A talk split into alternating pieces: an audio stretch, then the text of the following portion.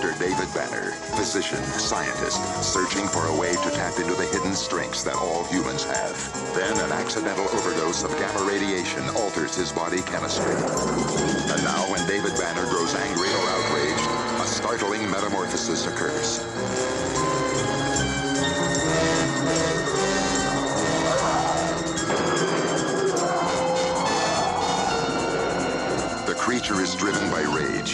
Pursued by an investigative reporter. Mr. McGee, don't make me angry. You wouldn't like me when I'm angry.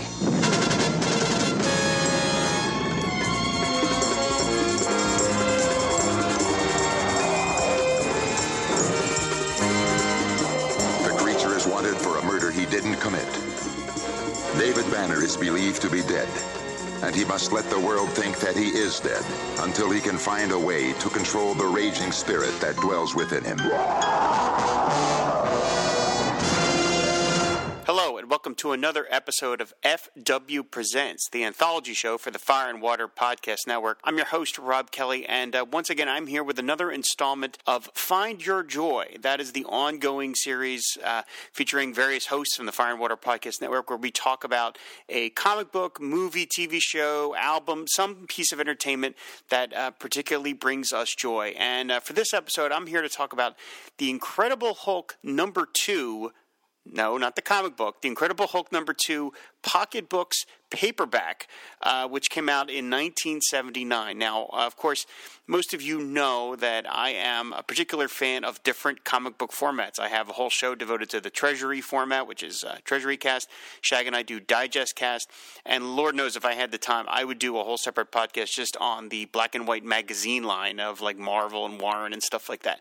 Um, maybe someday. But, uh, but no, I love comic books in, in different formats. There's just something about taking the medium of the floppy book and then translating it into something else that I just find so fascinating. And so uh, this book, I said, it's it's part of a line of um, pocket books put out uh, again by the company called Pocket Books, um, reprinting Marvel uh, stories, classic Marvel comics. Uh, this series started in 1975. Uh, Pocket Books is a division of Simon and Schuster, by the way. They ran from 75 to 1980. There were collections of Spider-Man, two Hulks, Fantastic Four, Doctor Strange, Captain America, and Spider Woman, showing you they're really trying to get Spider Woman out there. And uh, the, the reason this book is so particularly beloved to me is sort of how I got it. And, and that is a little bit of a story in that when I was in, I think it had to have been third grade, if, if memory serves, um, when I was at uh, Johnson School Elementary in Cherry Hill, New Jersey, they had scholastic book fairs. I don't know if they still do those. I hope they do.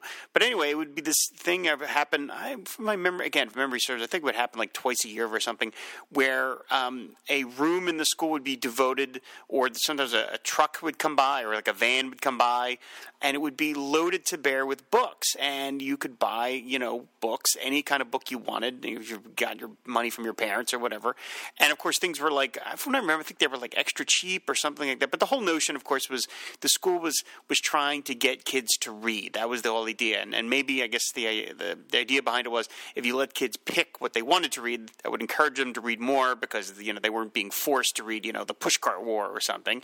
It was something that a kid picked out uh, themselves. And of course, when you're young and everything is prescribed for you by your parents, everything is sort of purchased for you. When you get to pick your own thing, that's very very exciting. So I remember one year and this had to have been, I guess, uh, 80 or 81, so it wouldn't have been too much longer after uh, the book was published. I found in the Scholastic Book Fair this trade, this little po- pocket book of the Incredible Hulk, and it features uh, a great cover. Uh, I'm not sure by who. I haven't been able to find out the credits of who did the cover. It looks a little maybe John Romita-ish, but I don't think it is. Anyway, it's the Hulk smashing through a door, and it says Stan Lee presents the Incredible Hulk, star of TV, uh, all in full color. Uh, and I love classic epics, complete and unabridged, and more on that in a moment. But anyway, this was very exciting, and so I used the uh, the cover price here is a dollar ninety five. I guess it was a dollar ninety five, and I I bought it and I brought it back to my classroom and I tore into it. And part of the, the, the appeal of this was, of course you know, I'm from an age where comic books were still considered pretty much, you know, trash uh, reading, and you know, teachers and sometimes even your parents. Although my parent, parents didn't, didn't pull this on me, but it's, it's, a lot of teachers and parents really didn't try to dissuade kids from reading comic books. They just thought it wasn't you know worthy reading. But here, I was getting to read a comic book sort of under the aegis of a school purchase. And I really did feel like I was getting one over on the school and that I was getting to read this book in a classroom. And the teacher really couldn't say anything to me about it because I bought it at the Scholastic Book Fair. Obviously, it was somewhat sanctioned by the school itself. And so, again, I can't say I remember any particular teacher that was really on me about reading comic books, but I know that it wasn't it wasn't the you know they, they didn't love it. And so here i got to read this hulk paperback in school and it counted as school and it was just so exciting. And i read the book over and over and over again. I mean part of the appeal was of course in an age before trade paperbacks and an age before just before comic book stores at least as far as i knew uh, when you know a comic book went off the stands it was gone forever. And so all these stories were brand new to me. I'd never uh, seen them before. And again, I'm going to get to them in a minute, but they reprinted Tales to Astonish numbers 85 through 99. So you're getting 14 stories in this book, uh, which is just really, really exciting. Now, over the years, as my eyes have aged a little, I do find it a little harder to read these stories in the paperback format. I still have the original book, I still have that same copy that I bought. Uh, so again, it's a little harder for me to read nowadays. I, I I if I want to go back and reread these stories, I will go look at a trade, an actual trade paperback and stuff, as opposed to this pocket edition. But I've also read these stories so many times that I almost don't even have to read the dialogue anymore. I can just sort of marvel, no pun intended, or maybe intended, uh, at the artwork uh, because the artwork in here is so beautiful. And again, more on that in a minute. So anyway, it's it's a really really handsome book. Of course, again, these were stories uh, in Tales to Astonish when Hulk was sharing that title with the Submariner. Uh, it leads up to issue number 99, as I said, and the uh, Tales to Astonish became uh, the Incredible Hulk, I think, as of issue 101.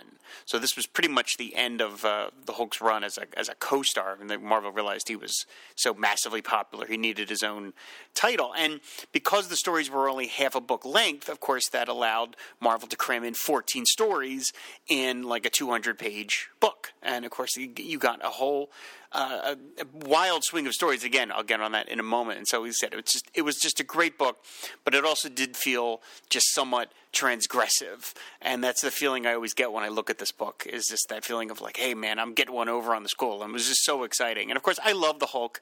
I've covered uh, Hulk stories on a couple other of my podcasts and found a, previous episode of Find Your Joy, as a matter of fact. And um, I, you know, I grew up with the TV show, and I love the comic. I bought as much Hulk as I could get. I bought Incredible Hulk and Marvel superheroes, so I could get Hulk twice a month. So it was just so so exciting to see this in a in a paperback form. And again, it's a really really beautiful cover of the Hulk smashing down the store.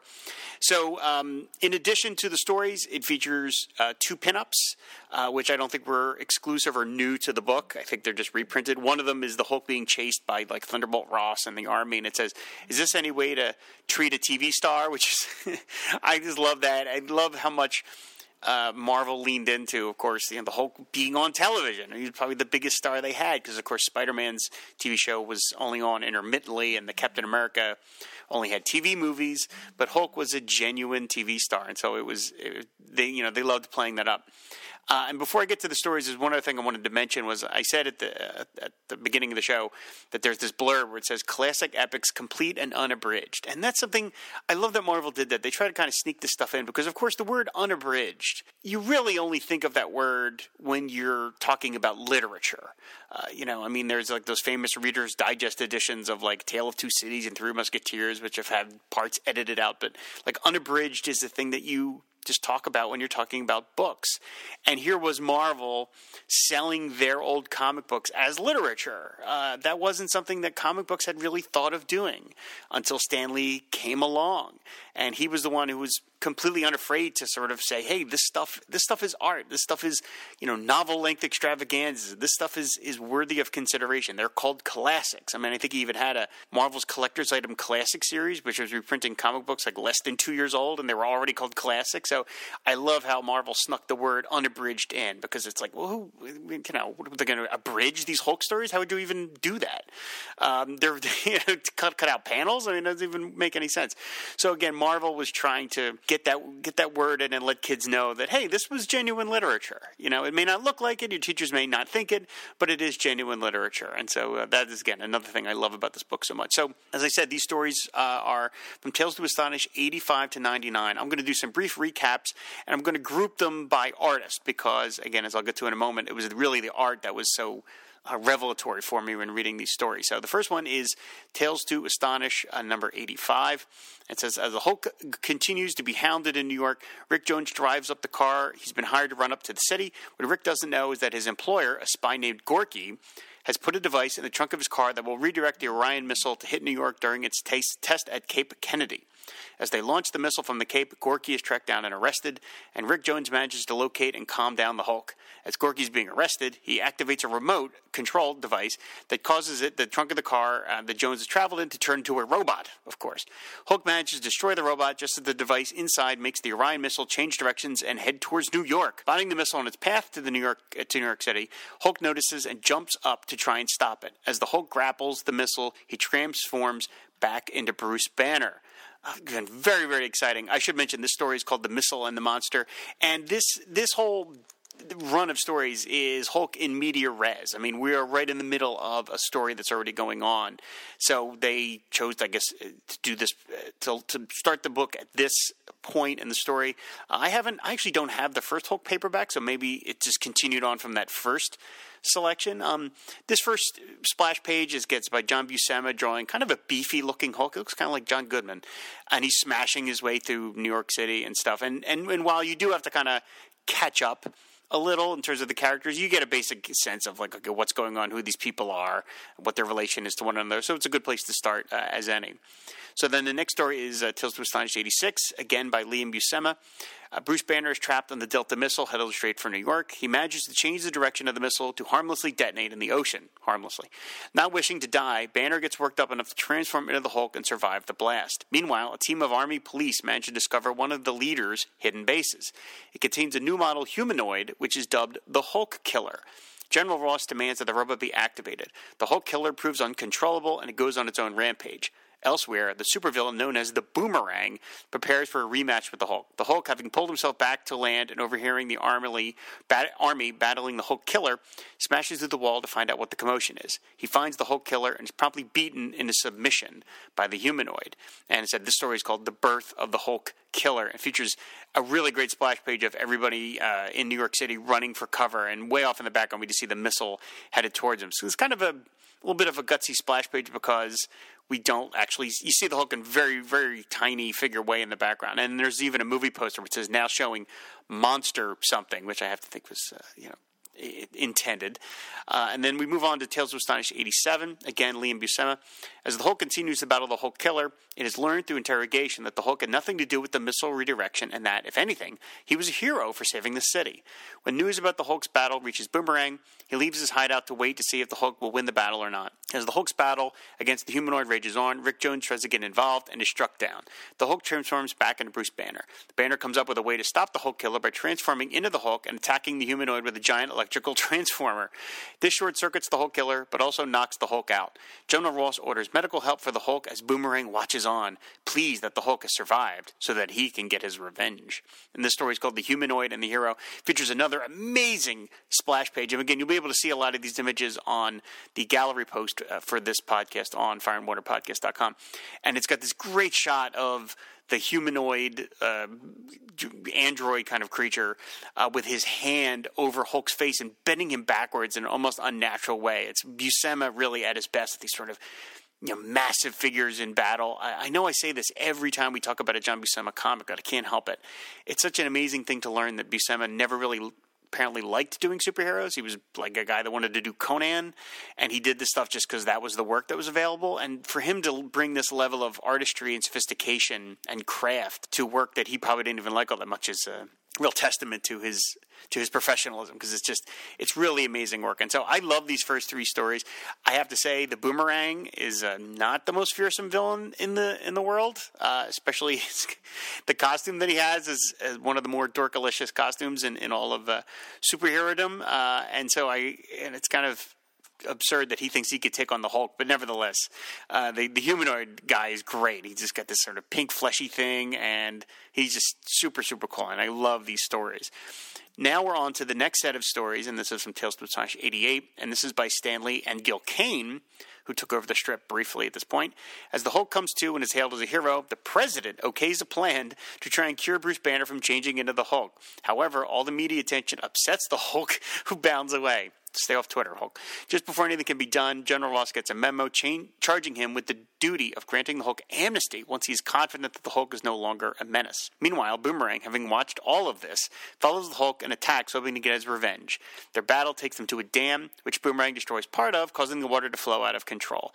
With both at risk of drowning, Boomerang asks for the Hulk to take him to safety. As the Hulk jumps to a safe place, he changes back into Bruce Banner. Unable to hold Boomerang's weight, he is forced to drop Boomerang, who seemingly dies. Not a huge loss, I have to say. Uh, again, uh, and this story is called Boomerang and the Brute. And again, it's the beginning of Gil Kane uh, art on the strip. Again, more on that in a moment. Tales to Astonish 89 is again also by Lee and Kane and is then there shall come a stranger. Passed out after his battle with Boomerang, Bruce Bang, Bruce Banner, Bruce Bang, Bruce Banner is captured by the stranger, who ha- who plans on using the Hulk as his weapon to wipe out humanity, so that any survivors might create a better society. Good plan. Meanwhile, as General Ross continues to use Air Force resources to find the Hulk, Rick Jones cannot find the Hulk either, and asks Ross not to kill the Hulk. The stranger takes Banner to a cave where he has set up a device to make him his slave. Forcing Banner to change into the Hulk proves to be more trouble, as Hulk doesn't want to be made the stranger's slave and attacks. The battle is short lived, and the stranger is able to overpower the Hulk and use his machine to make the Hulk his slave. The stranger then orders the Hulk to attack humanity, all of humanity. The Hulk, now happy to comply, bounds off to do his master's bidding. Uh oh. The next story is The Abomination. I wonder if that's going to come into play. Tales to Astonish number 90 by Lee and Kane. The stranger decides that humanity no longer deserves to live, so he implants a hypnotic command into the Hulk's brain, leading him to seek out and destroy the world's weapons bases. Again, that's a good plan. The stranger leaves Earth and returns to the stars. Gee, thanks, stranger. The Hulk, meanwhile, arrives at a missile base but transforms back into Banner. Fortunately, Banner's mind is not controlled by the stranger's manipulations. He knows that he will turn back into the Hulk at some point, though, and decides that he must destroy himself or else risk becoming the stranger's instrument of destruction. That's my great uh, Guns N' Roses album.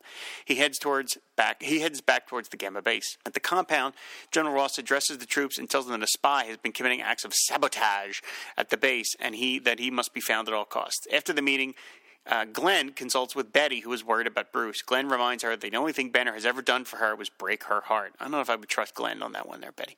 Later, a spy named Emil Blonsky disguises himself, disguises himself as an MP and finds the laboratory that houses the gamma ray machine. Bruce is inside the lab and has prepped the machine to blast him with a deadly dose of gamma rays. Theoretically, the concentrated gamma energy should be enough to kill even the Hulk.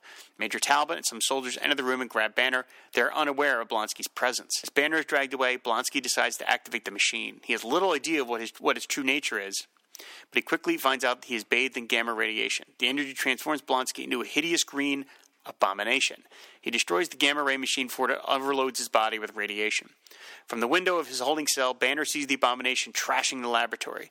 The tension forces him to transform into the Hulk, and the two gamma spawn powerhouses begin fighting. Due to the concentrated energy levels provided by the gamma ray projector, the abomination is actually stronger than the Hulk. He has also the added advantage of maintaining his intellect. The abomination clobbers the Hulk with repeated blows across the head until he falls over unconscious. He then turns, scoops up Betty Ross, and leaps away into the sky. The next story is whoever who's ever harms the Hulk from Tales to Astonish 91, again by Lee and Kane. General Ross has the Hulk revived after his defeat at the hands of the Abomination. When the Hulk tries to leave, not wanting anyone to do with not wanting anything to do with the situation, Rick Jones talks some sense into the Hulk. It works, and the Hulk changes back into Banner. Banner uses the device to pull the Abomination back to Gamma Base. Transforming back into the Hulk, Banner battles the Abomination once again. This time, the Hulk gains the upper hand. Realizing that the Abomination uh, is the is the ally he seeks, the Stranger teleports the Abomination away. After the battle, everyone wonders what to do with the Hulk. However, the Hulk has other ideas. He wants to be left alone, and so he leaves. And that issue is the end of the Gil Kane run on Tales to Astonish. I don't think Gil Kane ever had a regular run on Hulk past these four issues. I don't think he ever drew the book in a, in a regular manner. I know he certainly drew the Hulk in different guest star, Marvel team ups, and Avengers probably, and things like that. But as far as I know, this is the only time Gil Kane was a regular artist on the Hulk. And man, do I love Gil Kane's Hulk. He really gives Hulk this kind of very bulky, massive frame. I mean, not that other artists didn't, certainly.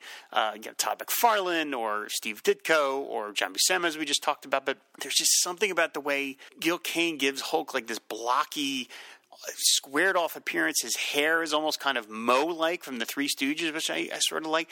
And he really fills the frame like the, the Hulk feels so massive that he's popping out of the panel borders, and then in the uh, the fight sequence again, which I'll we'll have up on the uh, the website, where it's just a bunch of punches where the Hulk and the Abomination are beating the crap out of each other, and Zock, spoof, batoon, brack. It's the energy is just bursting uh, out of the uh, out of the seams, out of the panel borders, and later in in the uh, earlier installment where the Hulk is um, knocked out and the a bunch of army soldiers have to pick him up.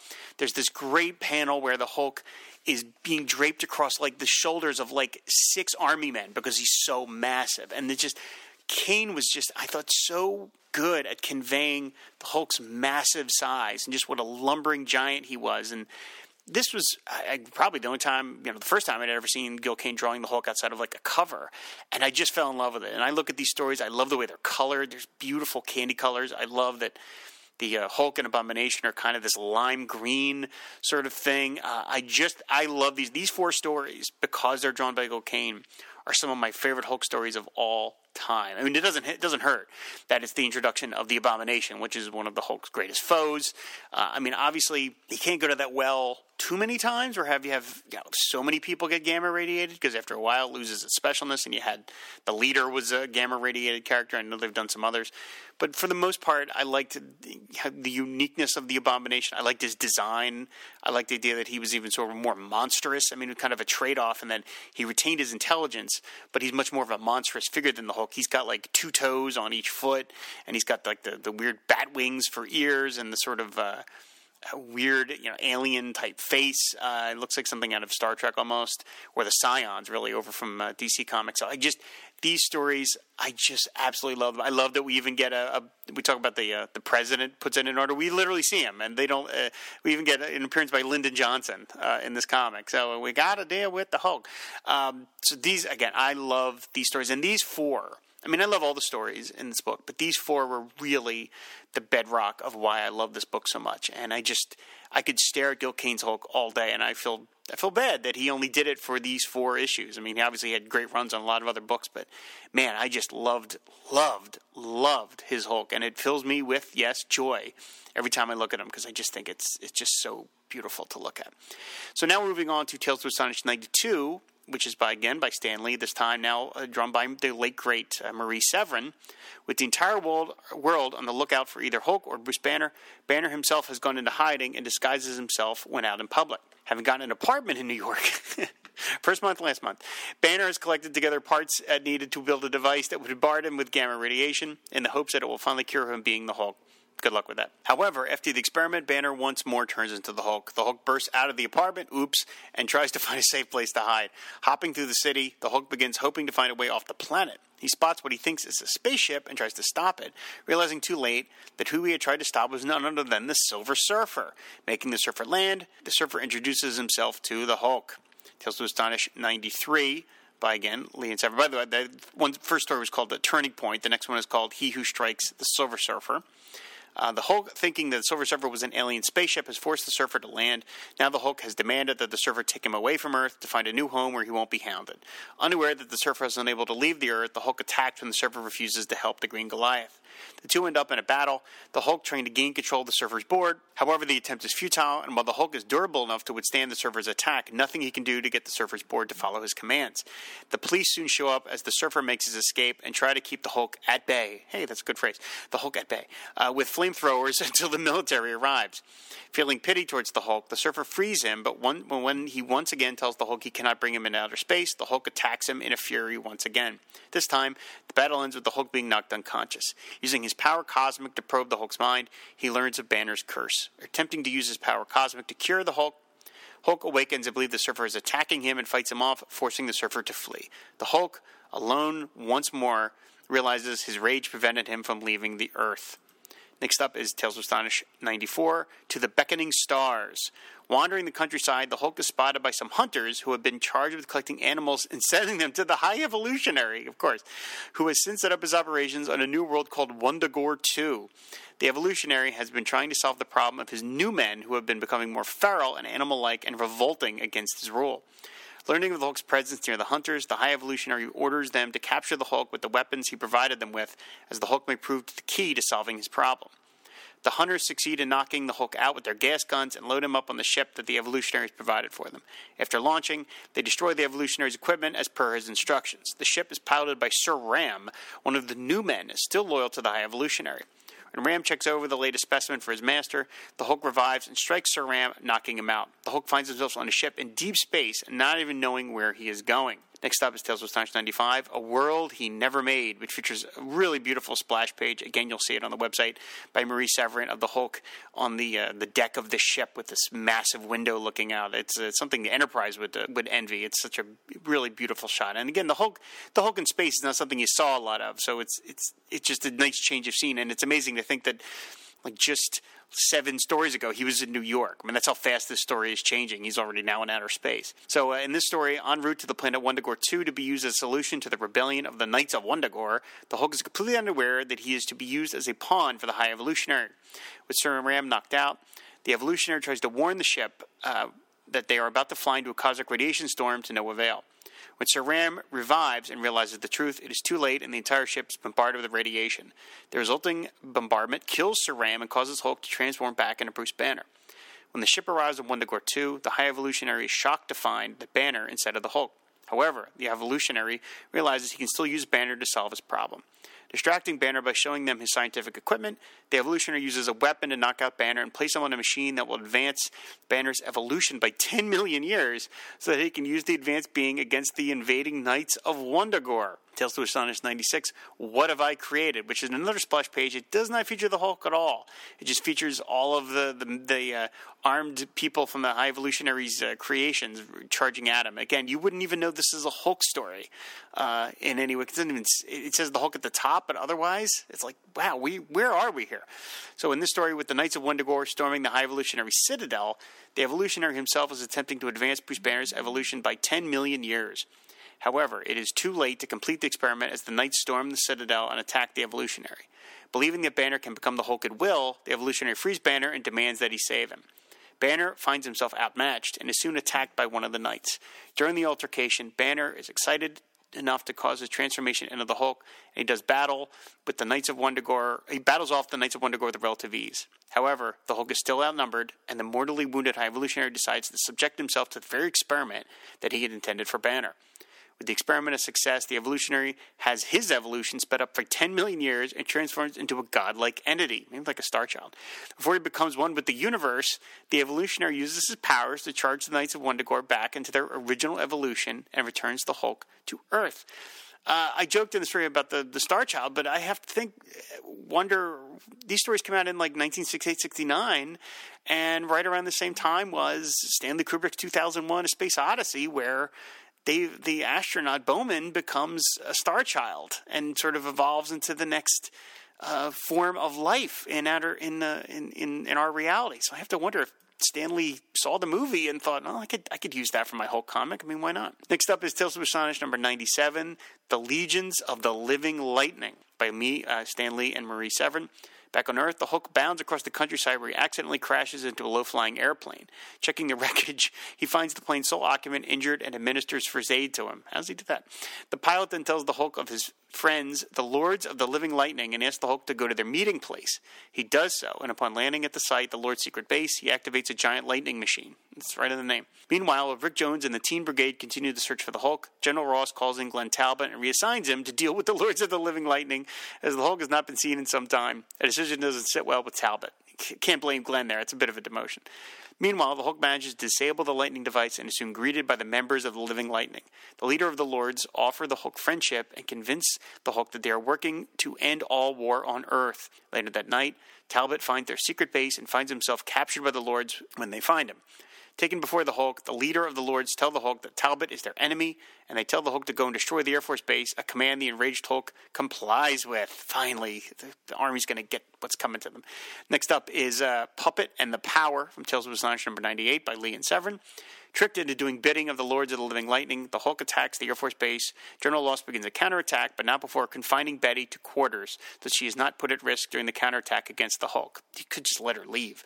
While the army is otherwise busy dealing with contact containing the Hulk, the Lords are able to storm the base and take Betty hostage, see, and force General Ross to surrender his base over to them while at the same time the Hulk is knocked out by a powerful gas.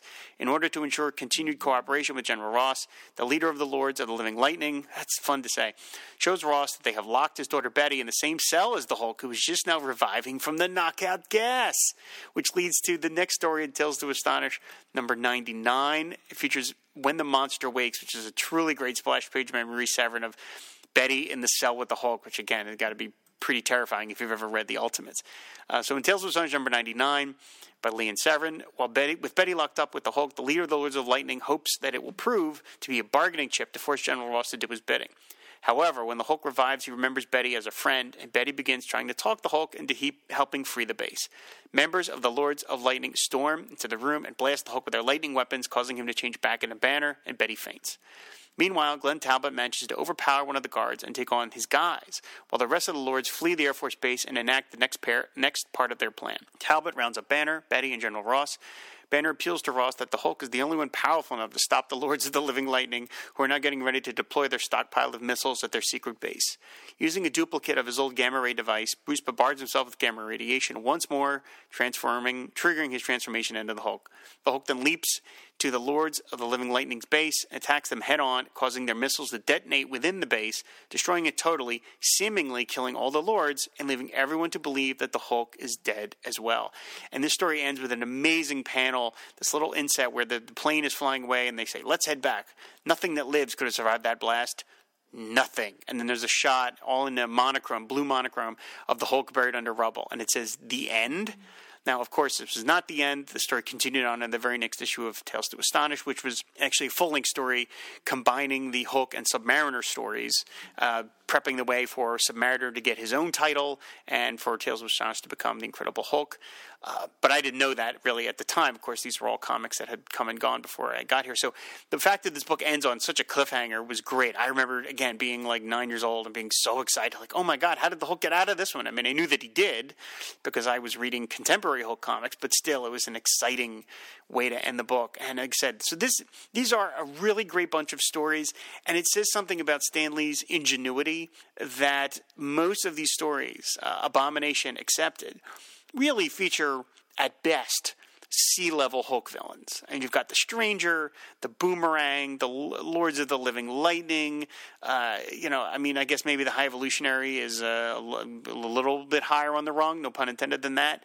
But for the most part, these are not A list Hulk villains. It's not Leader, it's not Rhino, or whatever. And nevertheless, these stories are, I at least think they are wonderfully compelling. They're really exciting. They move at an amazing clip. I mean, again, in just the space of these 14 stories, Hulk has gone from you know, all the way to New York into outer space and then back down to Earth. He's met the Silver Surfer. He's fought the Abomination. I mean, this thing moves like a movie serial, like a really high budget movie serial. And they're just so wonderfully exciting. The colors are beautiful. I mentioned on the, the final page, that same page where the Hulk is buried under rubble, there's a great shot by Marie Severin of the Hulk just sort of floating uh, amid the explosion, like he's just in midair.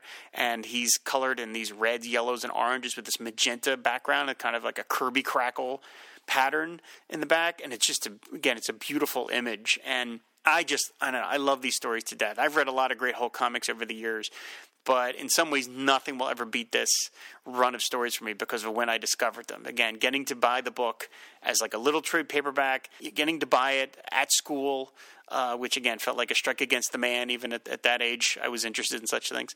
Uh, was just so exciting, and I should probably find that first Hulk paperback and pick that one up just so I can have the both books. They they didn't continue. This was the only two Hulk. Uh, pocketbooks that they did, so they never continued on the stories after this. But uh, man, I really love this book, and it kind of makes me want to find some of the other trades, other pocketbooks as well, the Spider Woman, the Captain America, the Doctor Strange. As I mentioned at the top of the show, I am just such a sucker for alternate formats, and I love seeing these books like this with these beautiful, sometimes painted covers. Not all of them had painted covers. This one does not. But man, this is just such a great book, and it gives me uh, there it is joy. Uh, every time I read it, and every time I just sort of scan it, and it brings me right back to those days of just when you could find something like this, and it was just so so very exciting. So I love this book. I absolutely love it. It's again, it's some of my favorite Hulk stories, and it it brings me joy every time I read it. So um, as I mentioned, you can see a bunch of images from these stories on the website, which is Fire And I would love to hear if you've read these stories, if you have any of the Marvel pocket books. If you do, I'd love to know which ones you have and what you think of them. Like said, they're they're uh, they're they look really fun. I kind of also want to read the Spider Woman one just because again, I, I sort of appreciate how much Marvel was trying to like push her. I know there were, a lot of it had to do with you know just a copyright claim, but nevertheless, uh, I, I think it's fun that Spider Woman got a, her own paper bag alongside these huge Marvel stars, uh, you know, as opposed to say, you know, the X Men or Daredevil or somebody like that. But anyway, uh, I think that is going to do it for this installment of Find Your Joy. Like I said, this book does bring me a whole, whole lot of joy. And so I hope you enjoyed uh, listening to me talk about them. So again, if you want to leave a comment, go to the website, fireandwaterpodcast.com. And that, that's going to do it for now. I'm sure one of the other guys from the network will be back with a Find Your Joy before you know it. So uh, thanks everybody for listening, and uh, we will see you later. Bye. Banner, belted by Dan Moraes.